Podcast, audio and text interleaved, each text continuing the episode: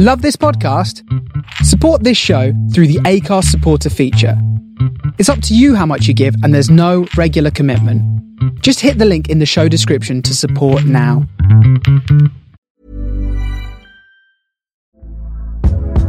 Hey there, it's Michele Norris. I'm host of a podcast called Your Mama's Kitchen. When I travel, I'm usually looking for a way to find a taste of home when I'm not at home. And one of the things I love to do when I am at home is entertain. And Airbnb allows me to do that. When I was in California recently, I rented a house that had a great kitchen. And when we were sitting around the table, we're all thinking, we're in someone else's house. Someone could be in all of our homes as well. If you have a home, but you're not always at home, you have an Airbnb. Your home might be worth more than you think. Find out how much at airbnb.com/slash host. Many of us have those stubborn pounds that seem impossible to lose, no matter how good we eat or how hard we work out. My solution is PlushCare. PlushCare is a leading telehealth provider with doctors who are there for you day and night to partner with you in your weight loss journey. They can prescribe FDA-approved weight loss medications like Wegovy and Zepbound for those who qualify. Plus, they accept most insurance plans. To get started, visit plushcare.com slash weight loss. That's plushcare.com slash weight loss. People of attention. Calling Tau City, turn on your radio. I know we had some words last time, but that was so long ago. I got your message. It was a little harsh, you know. It's still a little hard for me to hear. Please take it slow.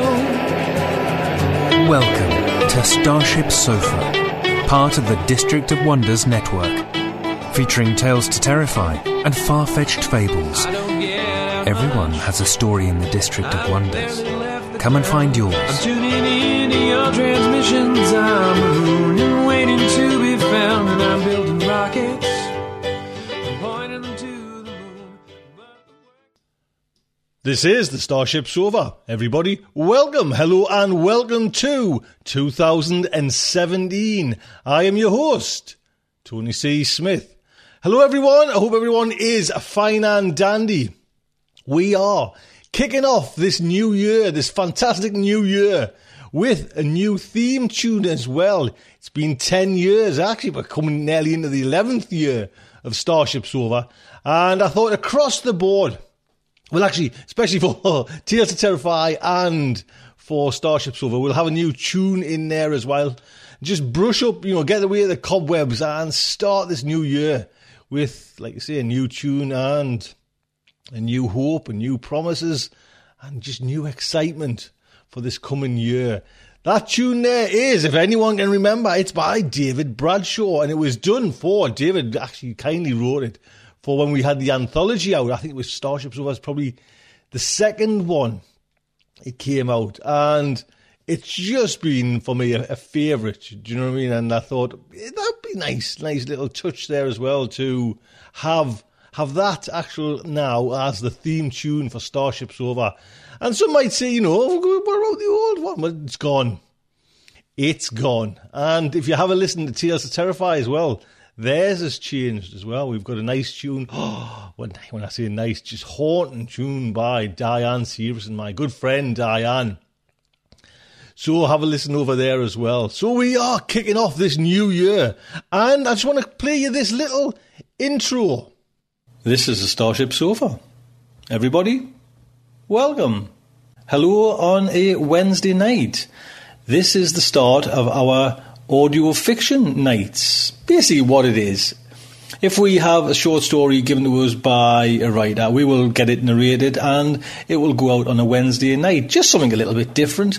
Keep you up to date with science fiction, just keep you toes dipped in the waters of science fiction.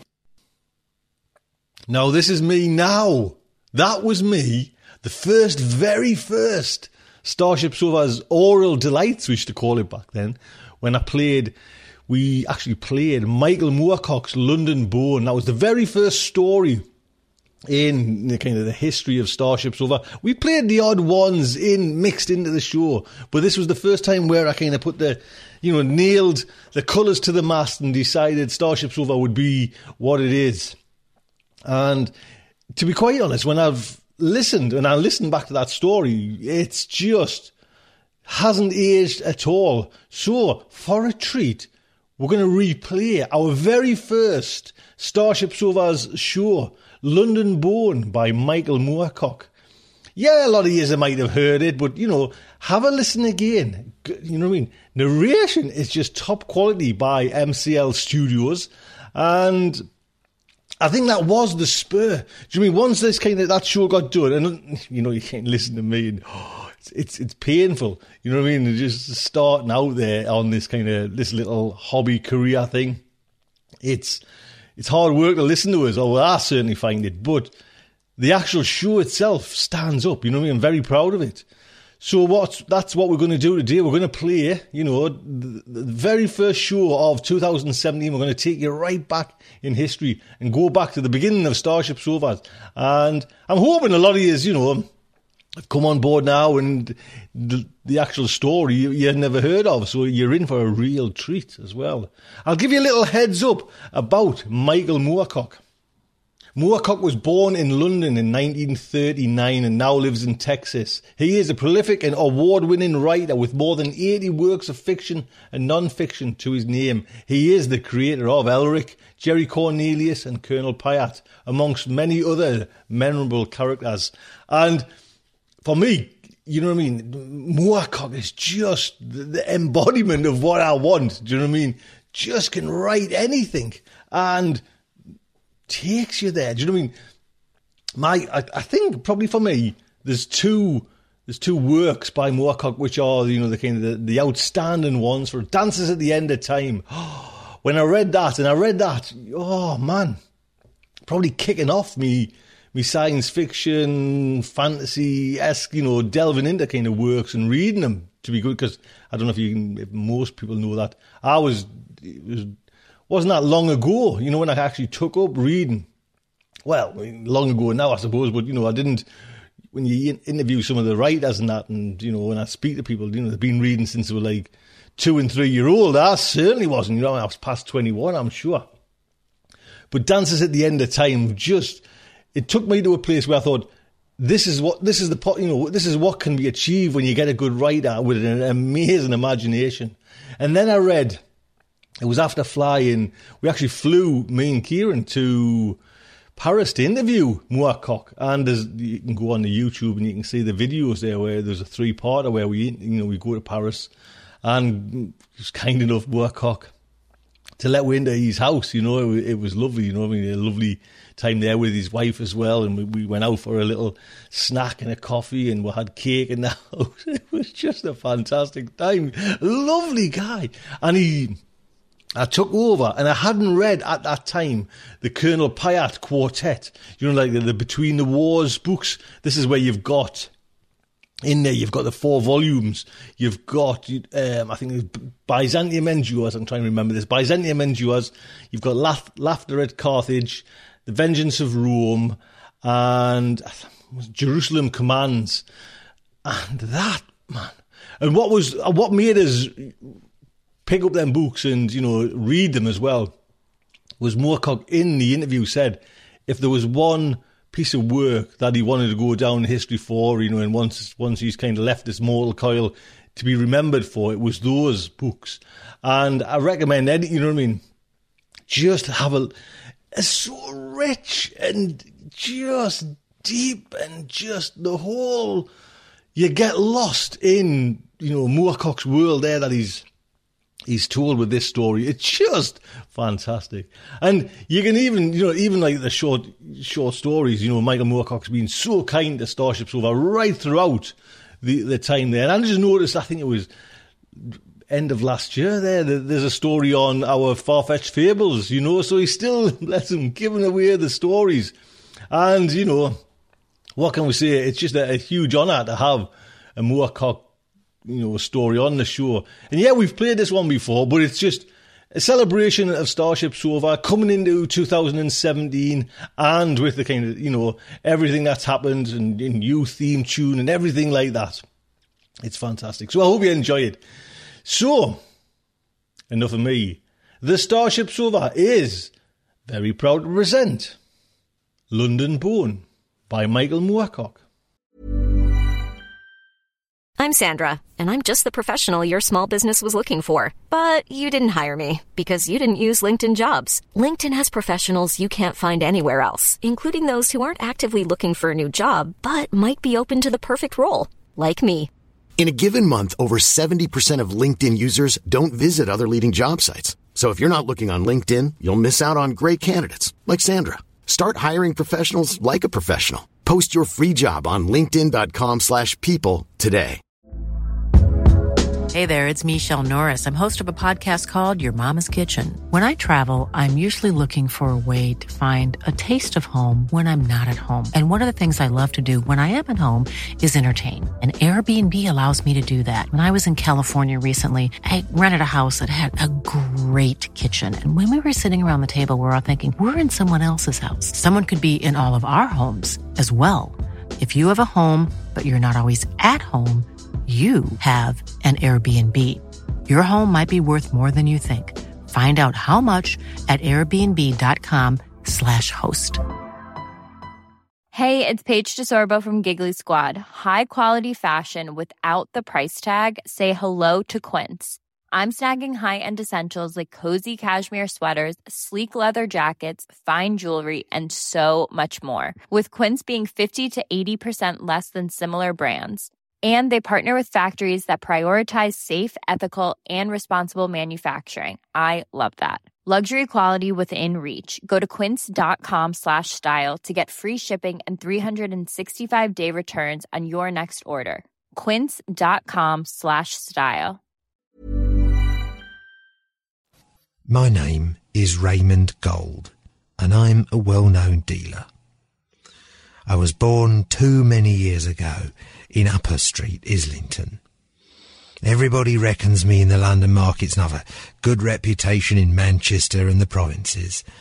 I've bought and sold, been the middleman, an agent, an art representative, a professional mentor, a tour guide, spiritual bridge builder.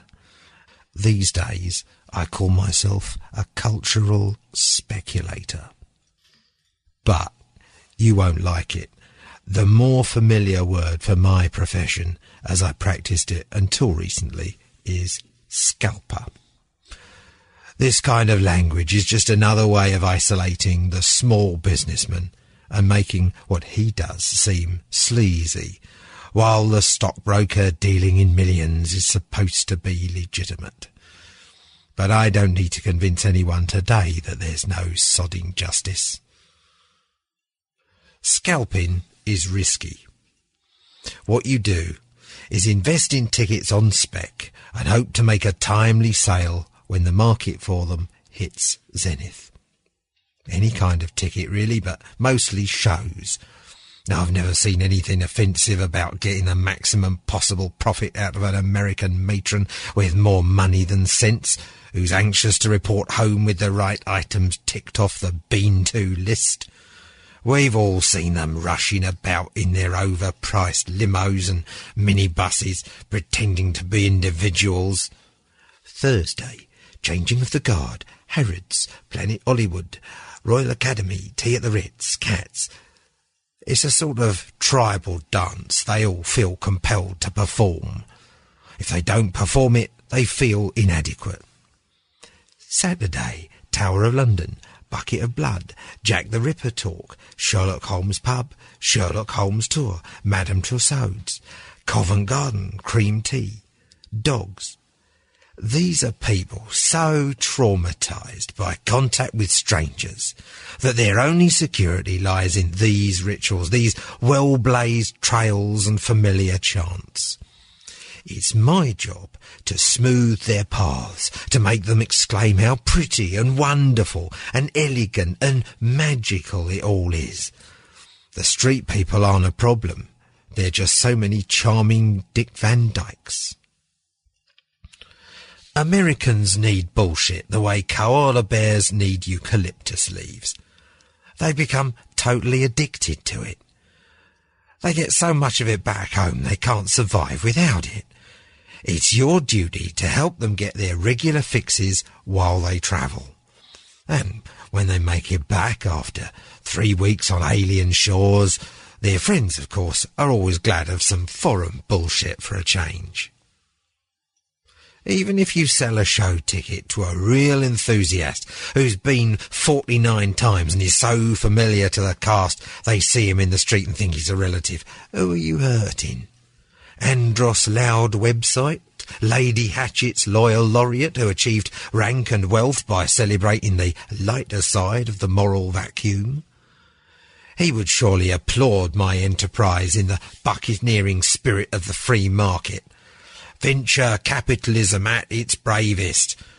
Well, he'd applaud me if he had the time these days from his railings against fate, his horrible understanding of the true nature of his coming obscurity. But that's partly what my story is about. I have to say, in my own favour, that I'm not merely a speculator, or, if you like, exploiter. I'm also a patron. For many years, not just recently, a Niagara of dosh has flowed out of my pockets into the real arts faster than a cat up a Frenchman. Whole orchestras and famous soloists have been brought to the Wigmore Hall on the money they get from me. But I couldn't have afforded this if it wasn't for the definitely iffy Miss Saigon, a triumph of well-oiled machinery over dodgy morality, or the unbelievably decrepit Good Rockin' Tonight, in which the living dead jive in the aisles, nor, of course, that first great tr- theatrical triumph of the new millennium, Schindler the Musical. Make 'em weep, Uncle Walt. So, who is helping most to support the arts? You? Me? The lottery? I had another reputation, of course, which some saw as a second profession.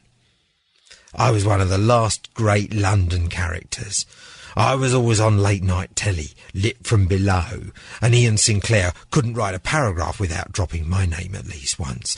I'm a quintessential Londoner, I am. I'm a Cockney gentleman. I read Israel Zangwill and Gerald Kersh and Alexander Baron. I can tell you the best books of Pett Ridge and Arthur Morrison.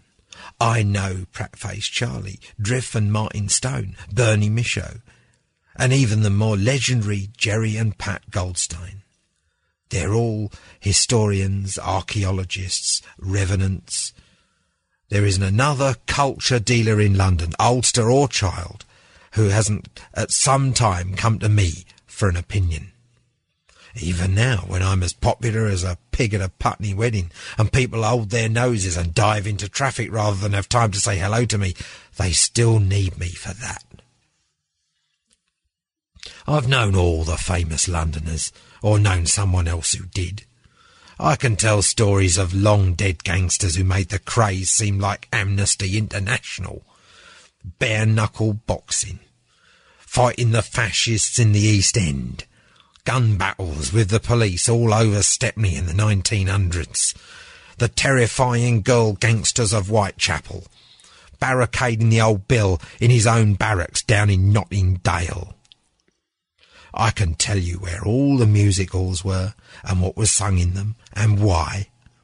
I can tell Marie Lloyd stories and Max Miller stories that are fresh and sharp and bawdy as the day they happened, because their wit and experience came out of the market streets of London. The same streets, the same markets, the same family names. London is markets. Markets are London. I'm a Londoner through and through. I know Mr. Gog personally. I know Magog even more personally. During the day, I can walk anywhere from Bow to Bayswater faster than any taxi. I love the markets. Brick Lane, Church Street, Portobello. You won't find me on a bike with me bum in the air on a winter's afternoon. I walk or drive, nothing in between. I wear a camel hair in winter and barracloths in summer.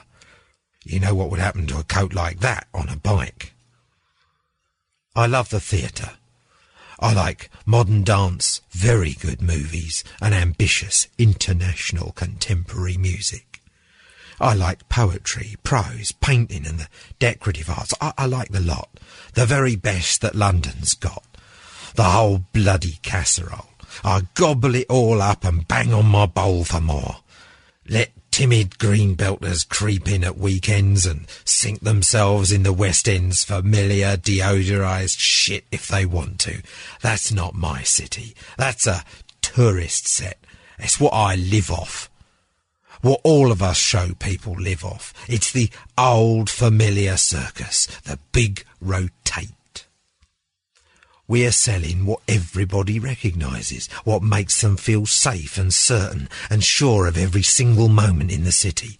Nothing to worry about in jolly old London. We sell charm and colour by the yard. Whole word factories turn out new rhyming slang and saucy street characters are trained on council grants. Don't frighten the horses. Licensed pearlies pause for a photo opportunity in the dockside secure zones. Without all that cheap scenery, without our myths and magical skills, without our whorish good cheer and instincts for trade, any kind of trade, we probably wouldn't have a living city. As it is, the real city I live in has per square inch more creative energy at work at any given moment than anywhere else on the planet. But you'd never know it from a stroll up the Strand. It's almost all in those lively little side streets the English speaking tourists can't help feeling a bit nervous about and which the French adore. If you use music for comfortable escape, you'd probably find more satisfying and cheaper relief in a massage parlour than at the umpteenth revival of the sound of music. I'd tell that to any hesitant punter who's not too sure. Check out the phone boxes for the ladies, I'd say. Or you can go to the half price ticket booth in Leicester Square and pick up a ticket that'll deliver real value. Ibsen or Shakespeare, Shaw or Greenbank. Certainly you can fork out 300 sheets for a 50 sheet ticket that in a just ordered world would be worth 2p and have your ears salved and your cradle rocked for two hours. Don't worry, I'll tell 'em. I make no judgments. Some hard-working whore profits whatever you decide. So who's the cynic? I went on one of those tours when my friends Dave and Di from Berry came up for the Festival of London in 2001. And it's amazing the crap they tell people. They put sex, violence and money into every story. They know fuck all. They soup everything up. It's Sun Reader history, even the beefeaters at the tower, Poppins Land, all that old English duff. It makes you glad to get back to Soho. Not so long ago, you'd usually find me in the Princess Louise, Berwick Street at lunchtime, few doors down from the Chinese chippy and just across from Mrs. White's trim stall in Berwick Market. It's only a narrow door and is fairly easy to miss. It has one bottle glass window onto the street. This is a public house which has not altered since the 1940s when it was very popular with Dylan Thomas, Mervyn Peake, Ruthven Todd, Henry Treece and a miscellaneous bunch of other Welsh adventurers who threatened for a while to take over English poetry from the Irish. It's a ship pub. So dark and smoky, you can hardly find your glass in front of your face. But the look of it keeps the tourists out. It's used by all the culture pros, from arty types with backpacks who do specialised walking tours, to famous gallery owners and top museum management, and by the heavy metal bikers. We all get on a treat. We're mutually dependent in our continuing resistance to invasion or change, to the preservation of the best and most vital aspects of our culture. We leave them alone because they protect us from the tourists who might recognise us and make us put on our masks in a hurry. They leave us alone because the police won't want to bother a bunch of well-connected middle-class wankers like us. It's a wonderful example of mutuality. In the back rooms, thanks to some freaky acoustics, you can talk easily above the music and hardly know it's there. Over the years, there have been some famous friendships and unions struck between the two groups. My own lady wife was known as Carla the she-goat in an earlier incarnation, and had the most exquisite and elaborate tattoos I ever saw. She was a wonderful wife, and would have made a perfect mother. She died on the A1 on the other side of Watford Gap. She'd just found out she was pregnant and was making her last sentimental run. Did me in for marriage after that. And urban romance. I first heard about London Bone in the Princess Lou when Claire Root, that elegant old dyke from the Barbican who tipped me off about my new tailor, pulled my ear to her mouth and asked me in words of solid gin and garlic to look out for some for her darling. None of the usual faces seemed to know about it.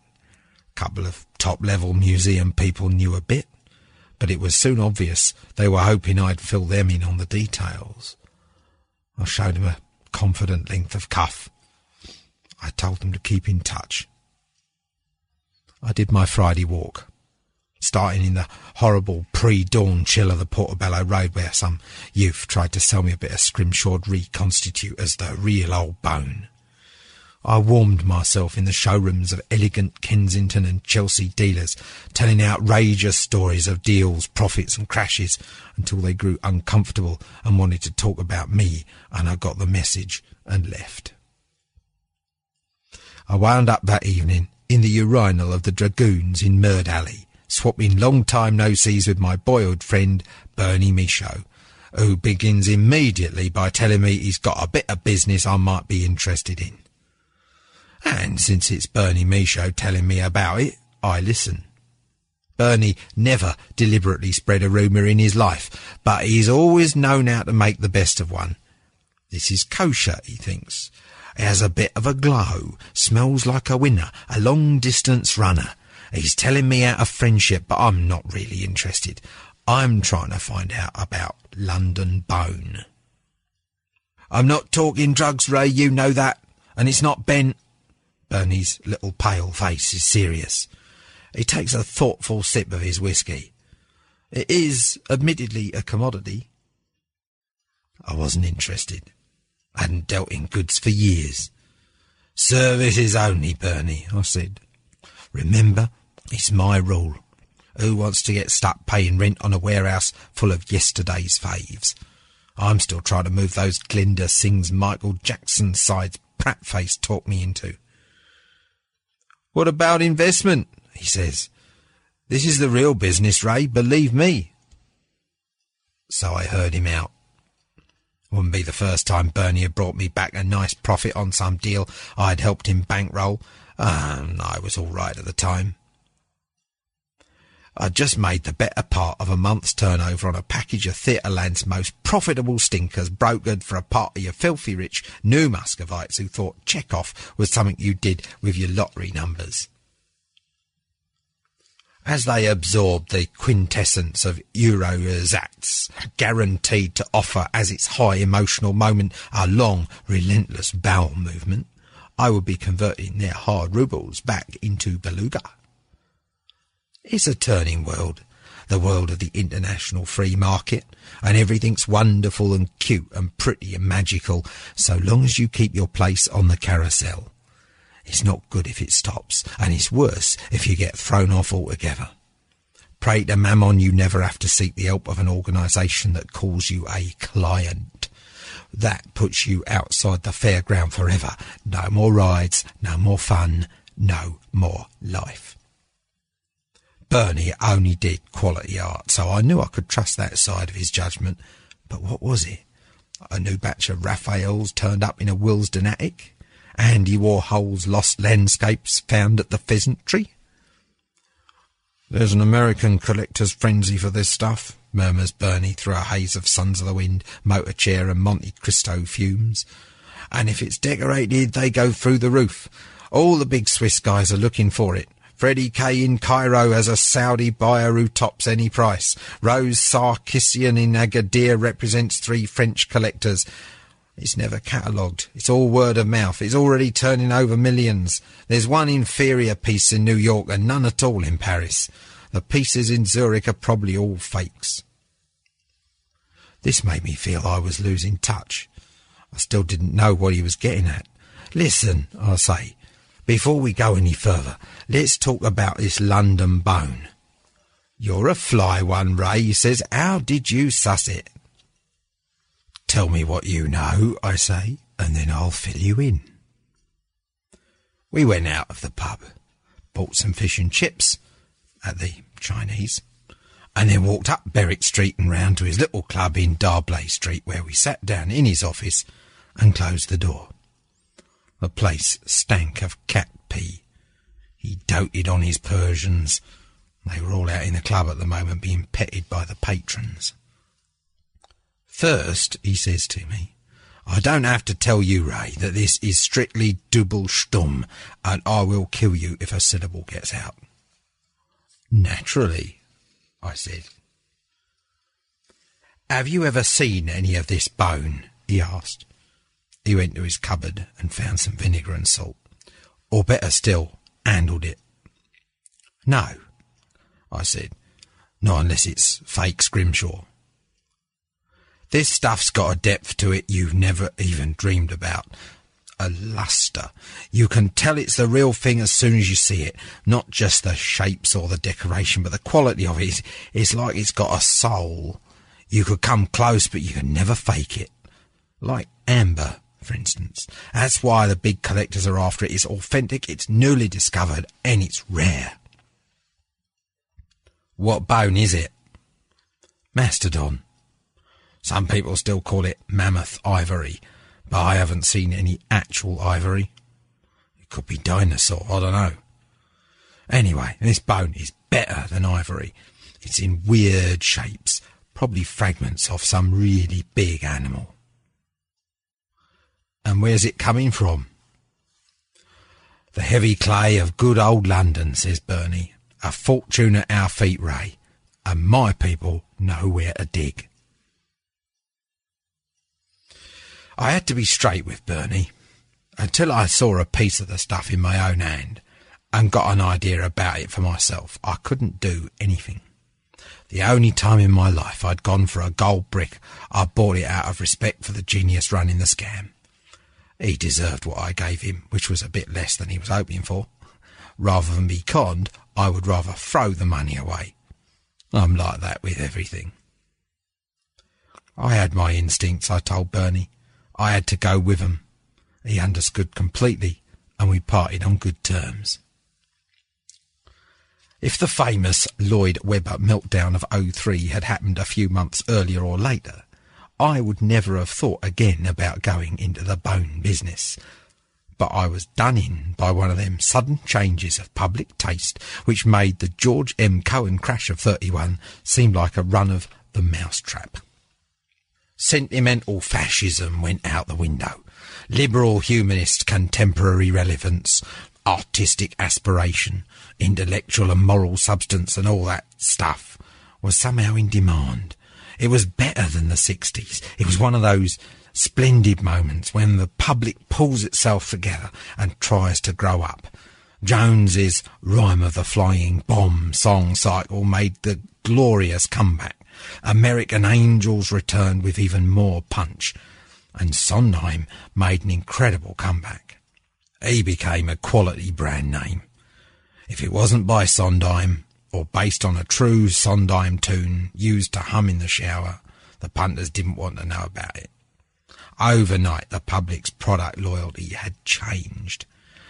And I must admit, it had changed for the better. But my investments were in cats and dogs. Uh, Lloyd Webber's last desperate attempt to squeeze from Thurber what he sucked from Eliot. Deuce and Starlight XS, all of which were now taking a walk down Sunset Boulevard. I couldn't even get a regular price ticket for myself at Sunday in the Park, Assassins or Follies. Into the Woods was solid for 18 months ahead. I saw Passion from the Wings and Sweeney Todd from the Gods. Five Guys Named Moe crumbled to dust. Phantom closed. Its author claimed sabotage. Quality will out, Ray, says Bernie next time I see him at the loo. You've got to grant the public that. You just have to give it time. Fuck the public, I said, with some feeling. They're just nostalgic for quality at the moment.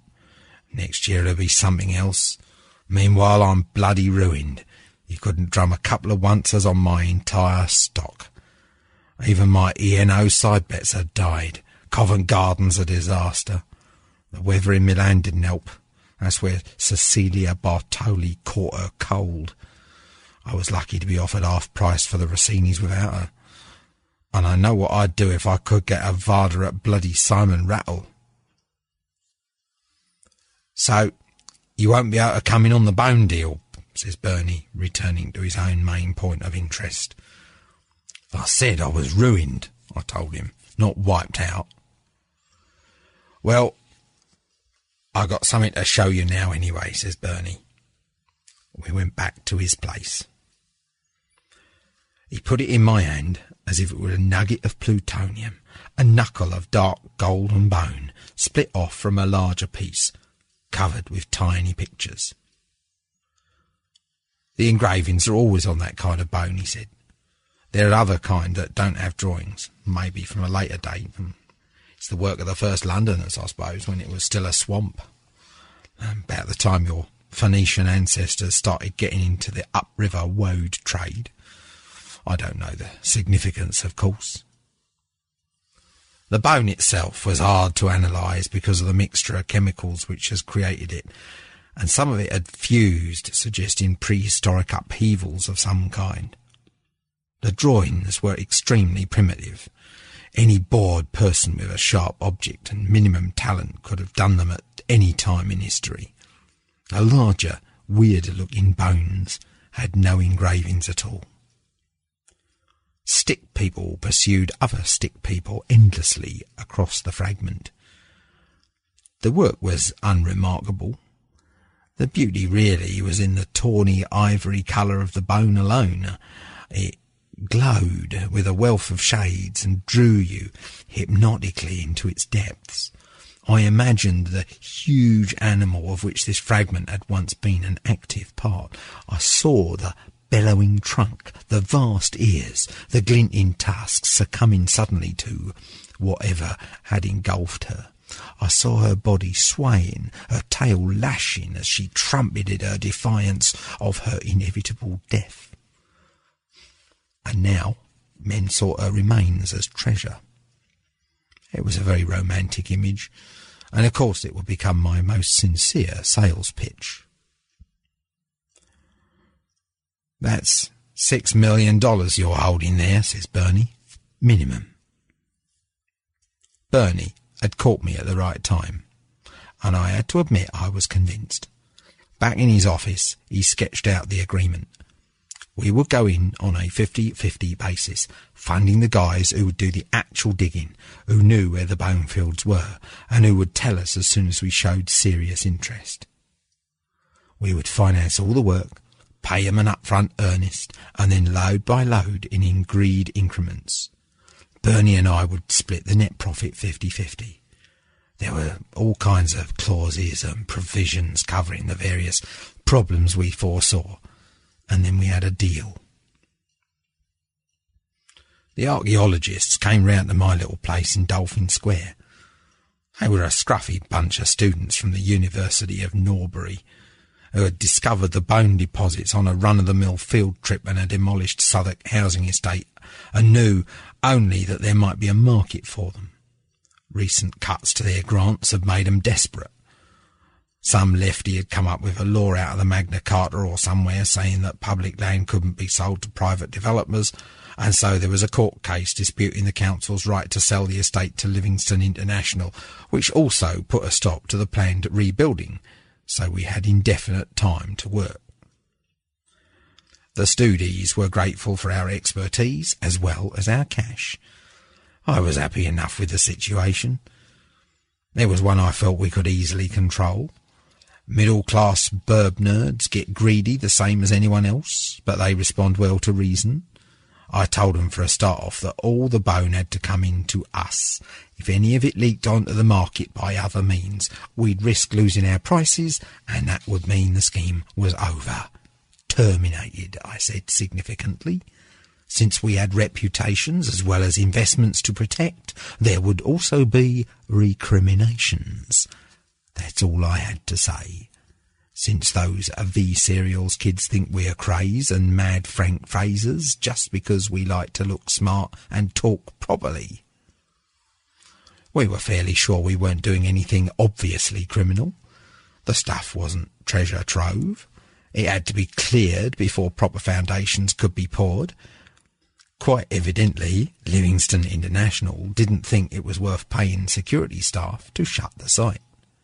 We didn't know if digging shafts and tunnels was even trespass, but we knew we had a few weeks before someone started asking about us, and by then we hoped to have the old bloody mastodon out of the deep clay and nicely earning for us. The selling would take the real skill, and that was my job, and I was going to have to be played sharper than South African diamonds. After that, neither Bernie nor I had anything to do with the dig. We rented a guarded lock-up in Clapham and paid the kids every time they brought in a substantial load of bone. It was incredible stuff. Bernie thought that chemical action, some of it relatively recent, had caused the phenomenon. Like chalk, you know. You hardly find it anywhere, just a few places in England, France, China and Texas. The kids reported that there was more than one kind of animal down there, but that all the bone had the same rich appearance. They had constructed a new tunnel with a hidden entrance, so that even if the building site was blocked to them, they could still get at the bone. It seemed to be a huge field, but most of the bone was at roughly the same depth. Much of it had fused and had to be chipped out. They had found no end to it so far, and they had tunnelled through more than half an acre of the dense, dark clay. Meanwhile, I was in Amsterdam and Rio, Paris and Vienna and New York and Sydney. I was in Tokyo and Seoul and Hong Kong. I was in Riyadh, Cairo and Baghdad.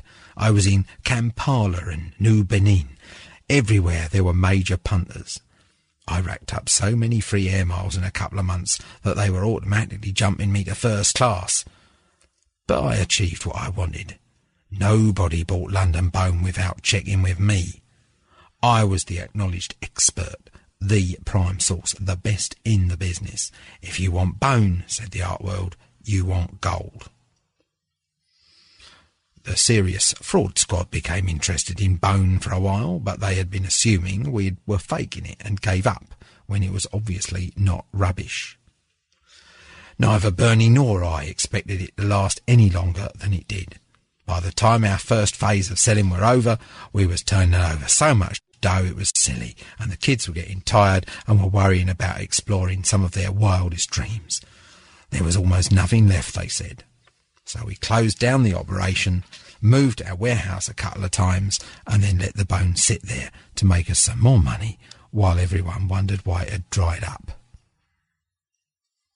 And at that moment, inevitably, and late as ever, the newspapers caught on to the story. There was a brief late night TV piece. A few supplements talked about it in their arts pages. This led to some news stories, and eventually it went to the tabloids and became anything you liked from the remains of Martians to a new kind of nuclear waste. Everyone who saw the real stuff was convinced, but everyone had a theory about it. The real exclusive market was finished. We kept stum. We were gearing up for the second phase. We got as far away from our stash as possible. Of course, a few faces tracked me down, but I denied any knowledge of the bone. I was a middleman, I said. I just had good contacts. Half a dozen people claimed to know where the bone came from. Of course, they talked to the papers. I sat back in satisfied security, watching the mud swirl over our tracks. Another couple of months, and we'd be even safer than the house I'd bought in Hampstead overlooking the heath. I had a rather forlorn garden the size of Kilburn, which needed a lot of nurturing. That suited me. I was ready to retire to the country and a big indoor swimming pool. By the time a close version of the true story came out from one of the studies who'd lost all his share in a lottery syndicate, It was just one of many. It sounded too dull. I told newspaper reporters that while I would love to have been involved in such a lucrative scheme, my money came from theatre tickets. Meanwhile, Bernie and I thought of our warehouse and said nothing. Now the stuff was getting into culture. It was chic. Puncher used it in their ads. It was called Mammoth Bone by the media. There was a common story about a herd had wandered into a swampy river and drowned in the mud. Lots of pictures dusted off from the Natural History Museum. Experts explained the colour, the depths, the markings, the beauty. Models sported a bone motif. Our second phase was to put a fair number of inferior fragments on the market and see how the public responded. That would help us to find our popular price, the most a customer would pay. We were looking for a few good millionaires. Frankly, as I told my partner, I was more than ready to get rid of the lot. But Bernie counselled me to patience. We had a plan, and it made sense to stick to it. The trade continued to run well for a while. As the sole source of the stuff, we could pretty much control everything. Then, one Sunday lunchtime, I met Bernie at the Six Jolly Dragoons in Murd Alley, Soho. He had something to show me, he said. He didn't even glance around. He put it on the bar in plain daylight. It was a small piece of bone with the remains of decorations still on it. What about it? I said. It's not ours, he said. My first thought was the Stoodies had opened up the field again, that they'd lied to us when they said it had run out. No, said Bernie, it's not even the same colour. It's the same stuff, different shades. Jerry Goldstein lent it to me. Where'd he get it? He was offered it, he said. We didn't bother to speculate where it had come from, but we did have rather a lot of bone to shift quickly. Against my will, I made another world tour and sold mostly to other dealers this time. It was a standard second wave operation, but run rather faster than was wise. We definitely missed the crest. However, before deliveries were in and cheques were cashed, Jack Merrywidow, the fighting MP for Brookgate and East Holborn, gets up in the House of Commons on telly one afternoon and asks if Prime Minister Bland or any of his dope-dazed cabinet understand that human remains taken from the hallowed burial grounds of London are being sold by the piece in the international marketplace. Mr. Bland makes a plummy joke enjoyed at Mr. Merrywidow's expense and sits down. But Jack won't give up. They're suddenly on telly. It's the struggle of Parliament time. Jack's had the bone examined by experts. It's human, undoubtedly human. The strange shapes are caused by limbs melting together in soil heavy with lime. Chemical reactions, he says. We have, he raises his eyes to the camera, been mining mass graves. A shock to all those who still long for the years of common decency. Someone, says Jack, is selling more than our heritage. Hasn't free market capitalism got a little bit out of touch when we start selling the arms, legs and skulls of our forebears, the torsos and shoulder blades of our honourable dead? What did we used to call people who did that? When was the government going to stop this trade in corpses? It's denied. It's proved. It looks like trade is about to slump. I think of framing the cheques as a reminder of the vagaries of fate and give up any idea of popping the question to my old muse, little Trudy, who is back on the market, having been dumped by her corporate suit in a fit. He's told her of self-disgust after seeing the Tolstoy investment with Eddie Izzard. Bernie, I tell my partner, the bone business is down the drain. We might as well bin the stuff we've stockpiled. And then Two days later, the TV news reports a vast public interest in London Bone. Some lordly old queen with four names comes on the evening news to say how by owning a piece of bone you own London's true history. You become a curator of some ancient ancestor. He's clearly got a vested interest in the stuff. It's the hottest tourism item since Jack the Ripper razors and OJ gloves. More people want to buy it than ever. The only trouble is, I don't deal in dead people. It is, in fact, where I have always drawn the line. Even prat-faced Charlie wouldn't sell his great-great-grandmother's elbow to some overweight Chapman a deer stalker in a kilt. I'm faced with a genuine moral dilemma. I make a decision. I make a promise to myself. I can't got back on that. I go down the Italian chippy in Fortess Road, stoke up on nourishing ritual grease, cod roe, chips, mushy peas, bread and butter and tea and syrup pudding, then heave my out of shape but mentally prepared body up onto Parliament Hill to roll myself a big wacky backy fag and let my subconscious think the problem through. When I emerge from my reverie, I have looked out over the whole misty London panorama and considered the city's complex history. I've thought about the number of dead buried there since, say, the time of Boudica, and what they mean to the soil we build on, the food we still grow here, and the air we breathe. We are recycling our ancestors all the time, one way or another. We are sucking them in and shitting them out. We're eating them. We're drinking them. We're coughing them up. The dead don't rest. Bits of them are permanently at work. So what am I doing wrong? This thought is comforting until my moral sense, sharpening itself up after a long rest, kicks in with, but what's different here is you're flogging the stuff to people who take it home with 'em, Back to Wisconsin and California and Peking. You take it out of circulation. You're dissipating the deep fabric of the city. You're unravelling something.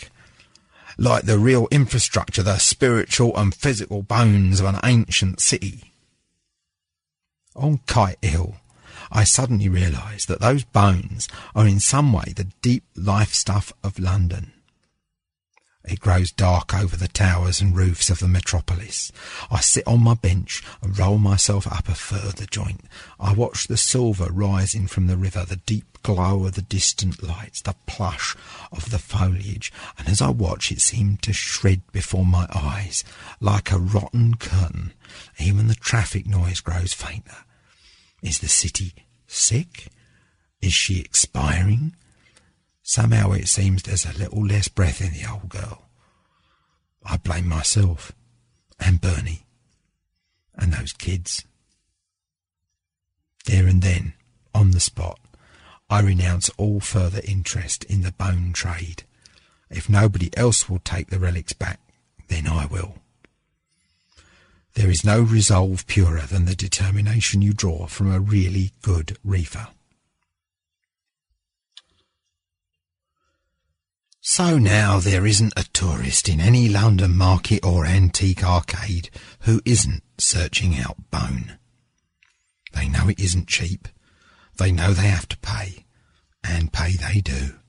Through the nose. And half of what they buy is crap or fakes. This is a question of status, not authenticity.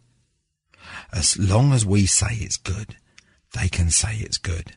We give it a provenance, a story, something to colour the tale to the folks back home. We're honest dealers. We sell only the authentic stuff. Still they get conned, but still they look, and still they buy.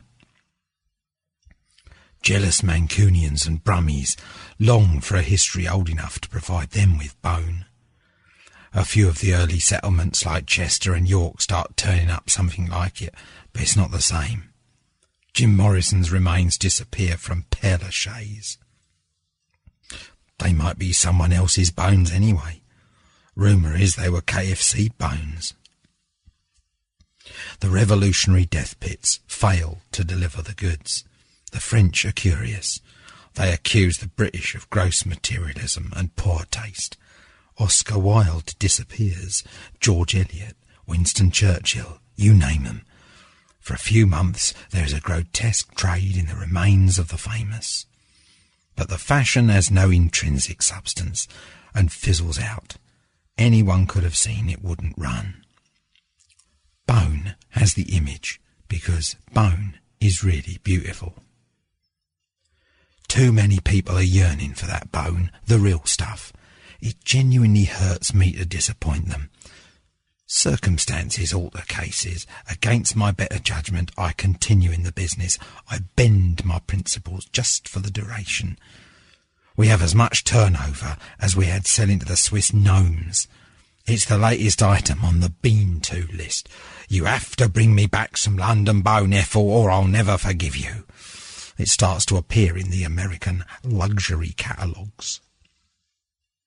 But by now, there are rat sniffers everywhere, from trade and industry, from the National Trust, from the Heritage Corp, from half a dozen South London councils, from the Special Branch, from the CID, the Inland Revenue, and both the funny and the serious fraud squads. Any busybody who ever wanted to put his head under someone else's bed is having a wonderful time. Having failed dramatically with the stop this disgusting trade approach, the tabloids switched to offering bits of bone as prizes in circulation boosters. I sell a newspaper consortium a Tesco's plastic bag full of for two and a half mil via a go-between. Bernie and I are getting almost frighteningly rich. I opened some bank accounts offshore and I became an important anonymous shareholder in the Queen Elizabeth Hall when it's privatised. Doesn't take long for the experts to come up with an analysis. Most of the bone has been down there since the 17th century and earlier. They're the sites of the old plague pits where legend had it still living corpses were thrown in with the dead. For a while it must have seemed like Auschwitz on Thames, the chemical action of lime, partial burning, London clay and decaying flesh, together with the broadening spread of the London water table, thanks to various engineering works over the last century, letting untreated sewage into the mix, had created our unique London bone. As for the decorations, that, it was opined, was the work of the pit guards, working on earlier bones found on the same site. Blood, shit, and bone, says Bernie, is what makes the world go round. That, and money, of course. And love, I add. I'm doing all right these days. It's true what they said about a roller. Little Trudy has enthusiastically rediscovered my attractions. She has her eye on a ring. I raise my glass. And love, Bernie. Fuck that, says Bernie not in my experience. He's buying Paul McCartney's old place in Wammering and having it converted for Persians. He has, it is true, also bought his wife her dream house. She doesn't seem to mind it's on the island of Las Cascadas, about six miles off the coast of Morocco. She's at last agreed to divorce him. Apart from his mother, she's the only woman who he had ever had anything to do with, and he isn't, he says, planning to try another. The only females he wants in his house in future come with a pedigree a mile long, have had all their shots, and can be bought at Harrods. I expect you heard what happened. The private bone fields, which contractors were discovering all over South and West London, actually contained public bones. They were part of our national inheritance. They had living relatives. And stones, some of them. So it became a political and a moral issue. The church got involved. The airwaves were crowded with concerned clergy. There was the problem of the self-named bone miners. Kids, inspired by our leaders' rhetoric and aspiring to imitate those great captains of free enterprise they had been so taught to admire, were turning over ordinary graveyards, which they'd already stripped of their saleable masonry, and digging up somewhat fresher stiffs than was seemly. A bit too fresh. It was pointless. The bone took centuries to get seasoned, and so far nobody had been able to fake the process.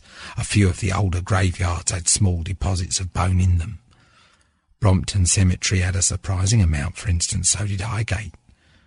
This attracted prospectors, they used shovels mainly, but sometimes low explosives. The area around Karl Marx's monument looked like they refought the Russian Civil War over it. The barbed wire put in after the event hadn't helped. And as usual, the public paid to clean up after private enterprise. Nobody in their right mind got buried anymore. Cremation became very popular. The borough councils and their financial managers were happy because more valuable real estate wasn't being occupied by a non-consumer. It didn't matter how many security guards were posted, or by one extreme authority, landmines, the teenies left no grave unturned. Bone was still a profitable item, even though the market had settled down since we started. They dug up Bernie's mother. They dug up my cousin Leonard. There wasn't a Londoner who didn't have some intimate, unexpectedly background. Every night you saw it on telly. It had caught the public imagination. The media had never made much of the desecrated graveyards, the chiselled off angels' heads and the uprooted headstones on Sailing King's Road and the Boulevard Saint Michel since the 1970s. These had been the targets of first generation grave robbers. Then there had seemed nothing left to steal. Even they had balked at doing the corpses. Besides, there wasn't a market. This second generation was making up for lost time, turning over the soil faster than an earthworm on E. The news shots became cliches. The heaped earth, the headstone, the smashed coffin, the hint of the contents, the leader of the opposition coming on to say how all this has happened since his mirror image got elected. The councils argued they should have been given the authority to deal with the problem. They owned the graveyards, and also, they reasoned, the bone fields. The profits from those fields should rightly go into the public purse. They could help pay for the health service. Let the dead, went their favourite slogan. Pay for the living for a change. what the local politicians actually meant was that they hoped to claim the land in the name of the public and then make the usual profits privatising it. There was a principle at stake. They had to ensure their friends, and not outsiders, got the benefit. The High Court eventually gave the judgment to the public, which really meant turning it over to some of the most rapacious borough councils in our history. A decade or so earlier, that Charlie Peace of elected bodies, the Westminster City Council, had tried to sell their old graveyards to new developers. This current judgment allowed all councils at last to maximise their assets from what was, after all, dead land, completely unable to pay for itself, and therefore a natural target for privatisation. The feeding frenzy began. It was the closest thing to mass cannibalism I've ever seen. We had opened a fronter in Old Sweden Street, and had a couple of halfway presentable slags from Bernie's Club taking the calls and answering inquiries. We were straight up about it. We called it the City Bone Exchange. The bloke who decorated it and did the sign specialised in giving offices that long established look. He created most of those old fashioned West End hotels you'd never heard of until 1999. If it's got a Scottish name, he used to say, it's one of mine. Americans love the skirl of the pipes, but they trust a bit of brass and varnish best. Our place was almost all brass and varnish, and it worked a treat. The Ritz and the Savoy sent us their best potential buyers. Incredibly exclusive private hotels gave us taxi loads of bland-faced American boy men, reeking of health and beauty products, bellowing their credentials to the wind, rich matrons eager for anyone's approval, massive Germans with aggressive cackles, stern Orientals glaring at us, daring us to cheat them. They bought, and they bought, and they bought. The snoopers kept on snooping, but there wasn't really much to find out. Livingston International took an aggressive interest in us for a while, but what could they do? We weren't up to anything illegal, just selling the stuff, and nobody could identify what, if anything, had been nicked anyway. I still had my misgivings. They weren't anything but superstitions, really. It did seem sometimes that for every layer of false antiquity, for, for every act of Disneyfication, an inch or two of our real foundations crumbled. You knew what happened when you did that to a house. Sooner or later you got trouble. Sooner or later you had no house. We had more than our share of private detectives for a while. They always pretended to be customers, and they always looked wrong, even to our girls. Livingston International had definitely made a connection. I think they'd found our mine and guessed what a windfall they'd lost. They didn't seem at one with themselves over the matter. They even made veiled threats. There was some swagger coming to talk about violence, but they were spotties who got all their language off old 90s TV shows. So we sweated it out and the girls took most of the heat. Those girls didn't really know anything. They were magnificently ignorant.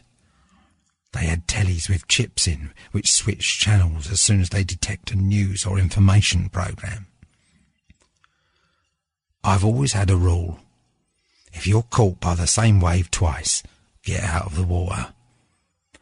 While I didn't blame myself for not anticipating the great Andrew Lloyd Webber slump, I think I should have guessed what would happen next. The tolerance of the public for bullshit had become decidedly and aggressively negative. It was like the bone had set new standards of public aspiration as well as beauty. My dad used to say that about the Blitz. Classical music enjoyed a huge success during the Second World War. Everyone grew up at once. The bone had made it happen again. It was a bit frightening to those of us who always relied on a nice, passive, gullible, greedy punter for an income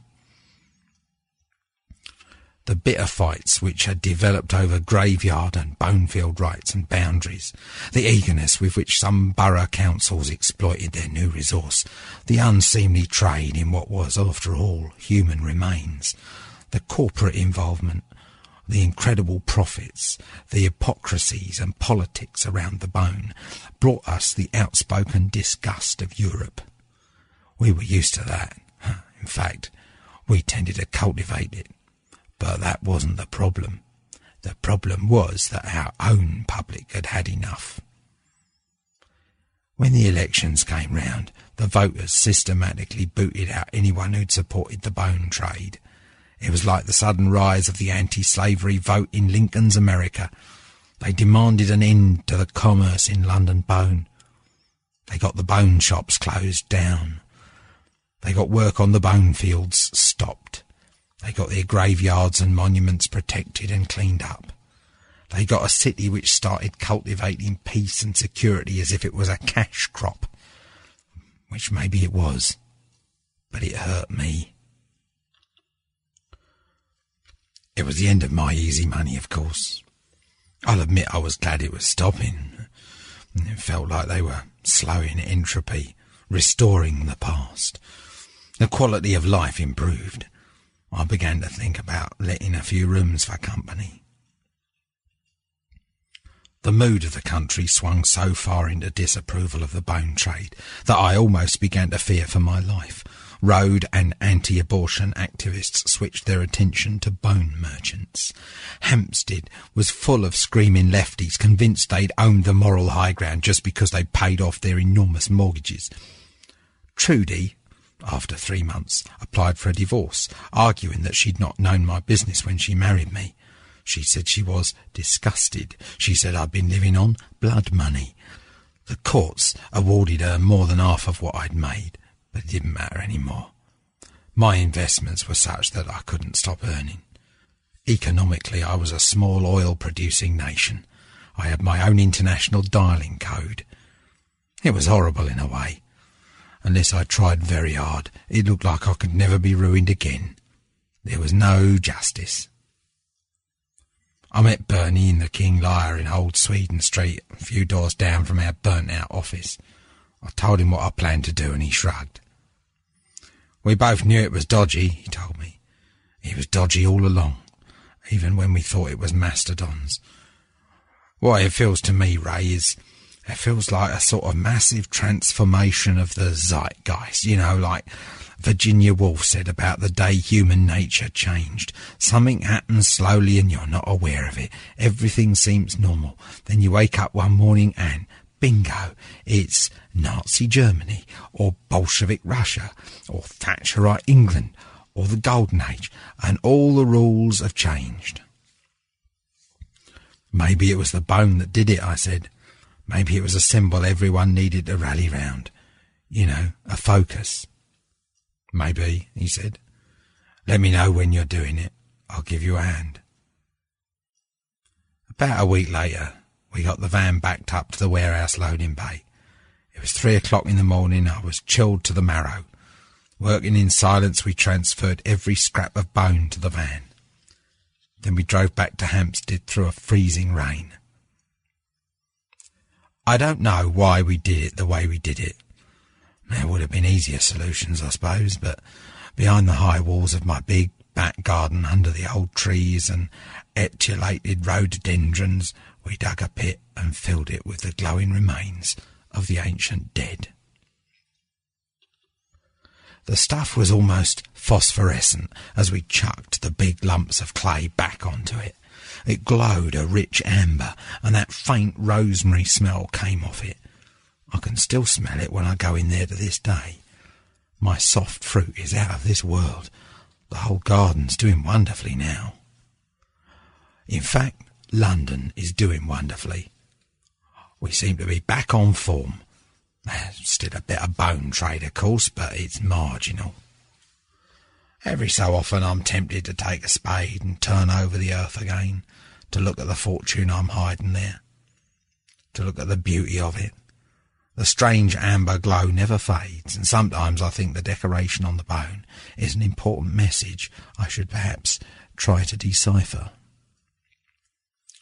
I'm still a very rich man. Not justly so, but there it is. And of course I'm about as popular with the public as Percy the paedophile. Gold the Bone King. Might as well be Gold the Grave Robber. I don't go down to Soho much. When I do make it to a show or something, I try to disguise myself a bit. I don't see anything of Bernie anymore, and I heard two of the studies topped themselves.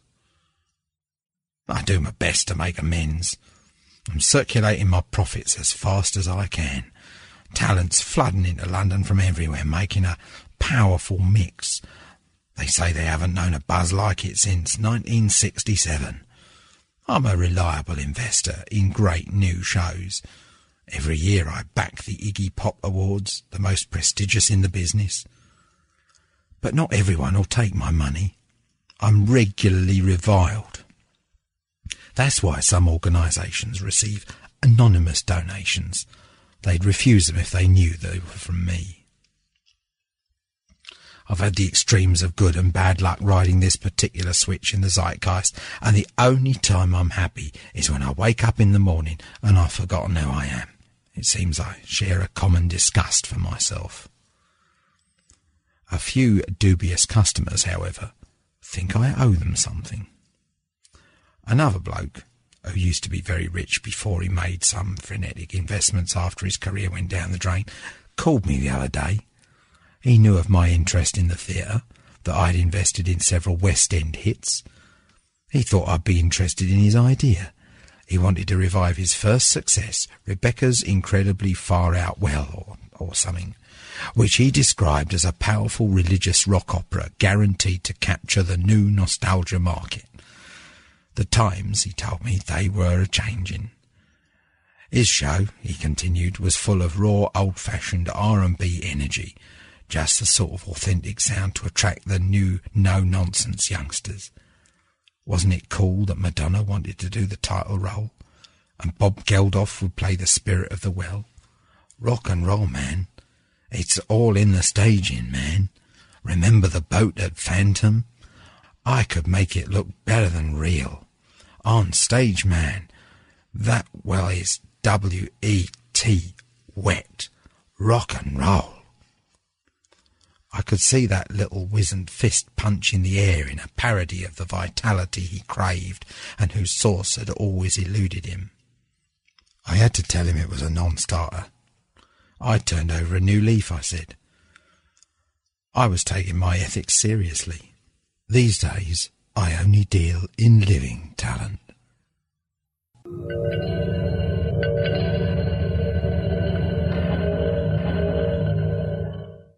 They don't forget, copyright is Mr. Moorcock's. Yes. Michael, thank you so much again. Like, you know, it's the show's up there. It's, it's all we're doing is kind of, you know, pushing up to the front of the queue again. But I hope he's enjoyed it. You know what I mean? It, it does take you back and a great narration by MCL Studios. So, that is the first show of 2017. I hope you enjoyed it.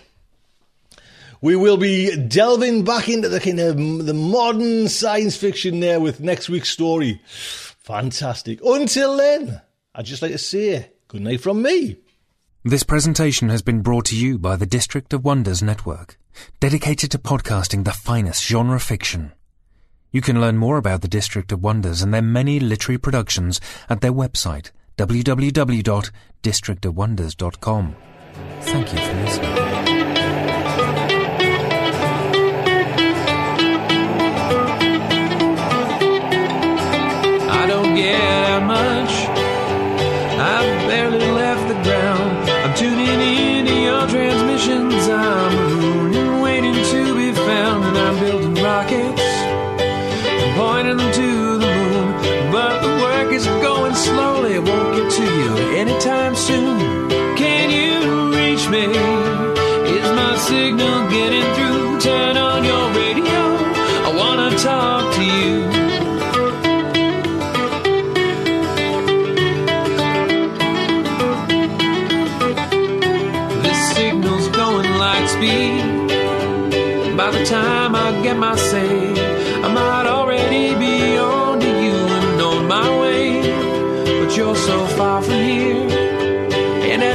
I'm moving slow. So I'm waiting on your call at home with nowhere to go. Can you reach me? Is my signal getting through? Turn on your radio. I wanna talk to you. I wanna talk to you.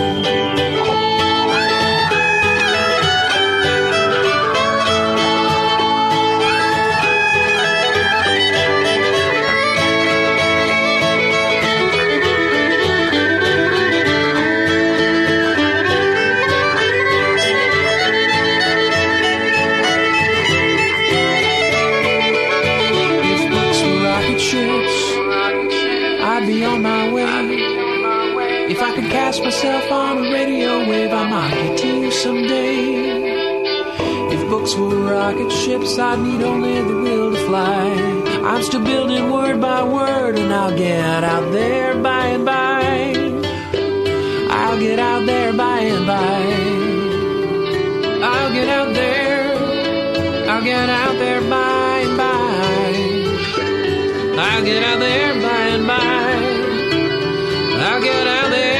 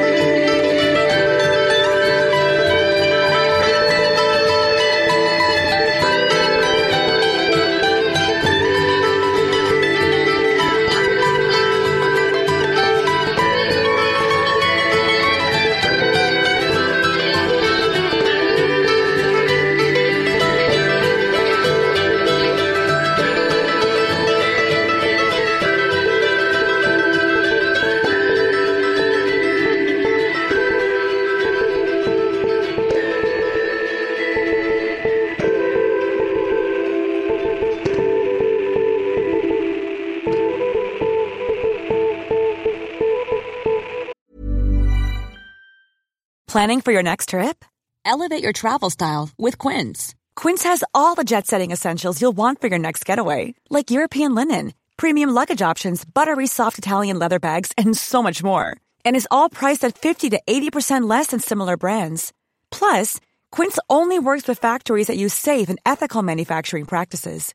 Pack your bags with high-quality essentials you'll be wearing for vacations to come with Quince. Go to quince.com slash pack for free shipping and 365-day returns. Even when we're on a budget, we still deserve nice things.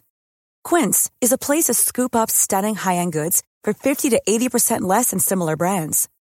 They have buttery soft cashmere sweaters starting at $50, luxurious Italian leather bags, and so much more.